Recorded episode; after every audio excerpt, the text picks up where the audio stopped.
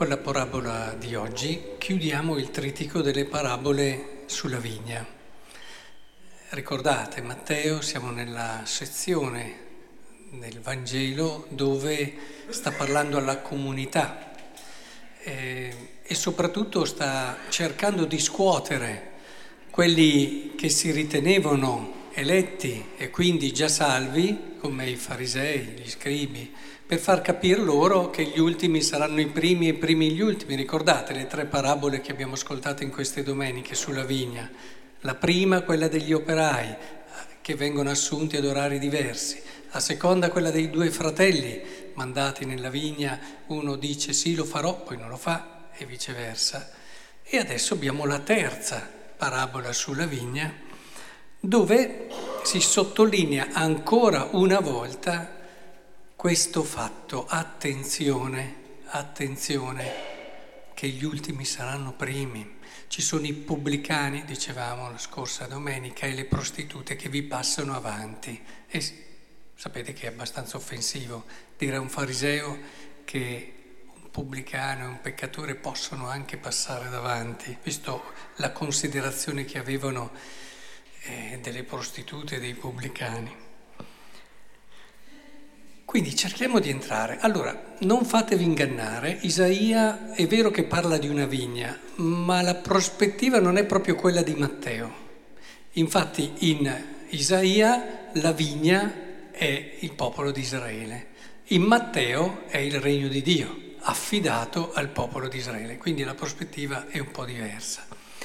Partiamo però da Isaia per capire ciò che ha guidato Dio nella sua scelta. Il mio diletto possedeva una vigna. Voi mentre sto leggendo pensate ad una mamma che ha appena avuto un bambino, no? Le cure che può avere per questo bambino. Il mio diletto possedeva una vigna sopra un fertile colle.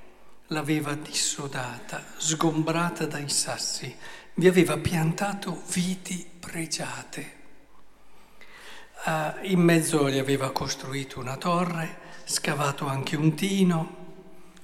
E, e pensate appunto aspettò che producesse uva, cioè tutto quello che all'inizio di una, di una vita, ad esempio, viene riversato come aspettativa, come fiducia verso questa nuova creatura che diventa la cosa più importante, hai delicatezze, hai delle attenzioni uniche. Bene, questo ci dice Isaia, è come Dio considera il suo popolo, quanto ami il suo popolo. E se continuiamo appunto la lettura e facciamo un'integrazione più che un parallelo con il Vangelo di Matteo, ecco che troviamo che il dono più grande che può fare al suo popolo è affidargli il regno, cioè tutto quello che di più bello ci sia, dargli responsabilità, dargli davvero la fiducia, dai, te l'affido. Eh, quando devi mandare in affitto una, una vigna non la dai al primo che arriva, no? Di solito ma verifichi e la dai in mano a qualcuno di cui ti fidi. Ecco allora che si parte da un atto immenso di fiducia. Poi non va come si aspettava, ve ne siete accorti, no? Non va come se ne aspettava e come ci si aspettava. Ecco allora che ci si dimentica di questo privilegio, ci si dimentica della fiducia ricevuta, anzi ci si appoggia su questo privilegio, ci, ci, ci, se ne impossessano anche. E cominciano, e qui comincia appunto tutto quello che è il, il senso dell'assurdo di questo brano, ma che poi è l'assurdo della vita di chi non ricorda più e di chi non fa memoria di ciò che ha ricevuto. E, e, questo è il paradosso di questo Vangelo. Pensate a questi qui cosa credono di fare. Ammazzano i profeti, va bene, quelli che gli mandano, i suoi servitori. Poi addirittura arriva il figlio, lo uccidiamolo, così avremo noi l'eredità. Cioè, ma secondo te se gli uccidi il figlio, questo qui ti dà l'eredità. Cioè il paradosso, no? Il paradosso di, per, per sottolineare come effettivamente il peccato lavora proprio su quelle che sono le cose essenziali e crea il paradosso della vita. Il peccato è il paradosso della vita. Se noi guardassimo gli occhi con semplicità, no? con occhi semplici, diciamo meglio, quello che accade, ci accorgeremo che il peccato è la cosa più assurda che ci possa essere, altro che l'uomo è fragile, peccatore, è la cosa più assurda. Ma tu quello che sei, perché sei così? Perché esisti? C'è stato chi ti ha voluto proprio come sei, ti ha curato con una... ti ha amato. Tu sei tutto per lui. Ti ha dato la possibilità di essere felice, essendo responsabile del suo dono. E tu cosa fai? E tu cosa fai? E qui la risposta, e dopo arrivo a quella che è la cosa che per me è più importante, beh, qui vedete la storia della salvezza, no? Uccidono i profeti, uccidono Gesù, eccetera, e lui lo mette in anticipo. Gli risposero che cosa farà il padrone? Beh, farà morire miseramente e darà in affitto ad altri contadini che gli consegneranno i frutti a suo tempo. Anche questo è sorprendente, però diciamocelo, perché uno poteva dire basta, non mi fido più, questi qui mi hanno, sono tutti così. Adesso cambio, non do più la vigna, vendo la vigna oppure faccio dell'altro, non mi fido più delle persone, non mi fido più degli uomini, guarda che co- come sono gli uomini, guarda come sono gli esseri umani.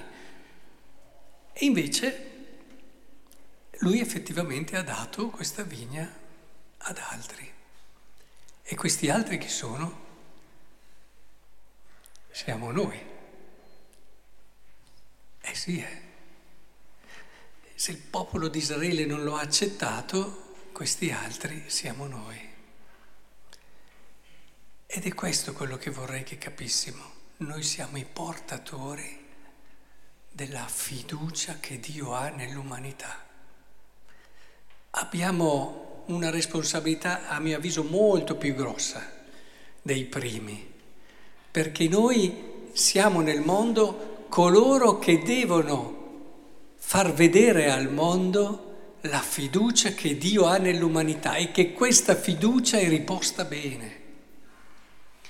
Noi siamo chiamati ad essere questa luce nel mondo, siamo chiamati a far vedere che è possibile essere riconoscenti e capire che Dio è tutto per noi, che ci ha dato tutto e che l'onore più grande per una persona è proprio servirlo. In quel servizio meraviglioso che può essere proprio diffondere i segni del suo regno nel mondo, essere strumento di questo. Io credo che davvero non ci renderemo mai sufficientemente conto di che responsabilità bella abbiamo. Noi portiamo luce, se veniamo meno anche noi, io non so, siamo noi e dobbiamo sostenerci a vicenda, dobbiamo aiutarci in tutto questo. È questo che deve davvero risplendere nelle nostre comunità. Noi dobbiamo far vedere al mondo che il regno di Dio è possibile, è vivo e c'è già, che ci amiamo, ci perdoniamo, ci serviamo gli uni con gli altri, ci supportiamo, oltre un po' sopportare, come dice San Paolo, perché nella vita insieme ci vuole un po' anche quello. E cerchiamo insieme di, di vivere la gioia e la bellezza di essere quelli che Dio ha chiamato per la sua vigna nonostante tutto. Io credo che potremmo no, raccontare al mondo, ma Dio davvero si è fidato di me al di là di tutto, al di là delle tante delusioni, al di là dei tanti tradimenti, Dio si è fidato di me. Partite da questa fiducia, perché l'energia per poi poter vivere bene le proprie responsabilità nasce da questo. Ci avete mai pensato perché il peccato vince? Vi incrina sempre la fiducia e allora diventiamo fragili, diventiamo deboli. Quando si incrina questa fiducia, nel senso di sentire quanto Dio ci è accanto, crede in noi e davvero ci ha dato quello che di più bello ci possa essere, diventiamo estremamente fragili. Il diavolo ha fatto così nel primo, nel primo peccato, no? Il serpente ha cominciato a dire, ma siete così sicuri che Dio vi voglia così bene? Siete proprio così sicuri che alla fine Dio non voglia tenere solo per sé la sapienza, la conoscenza del bene e del male e vi abbia relegato lì a... perché la dinamica è quella.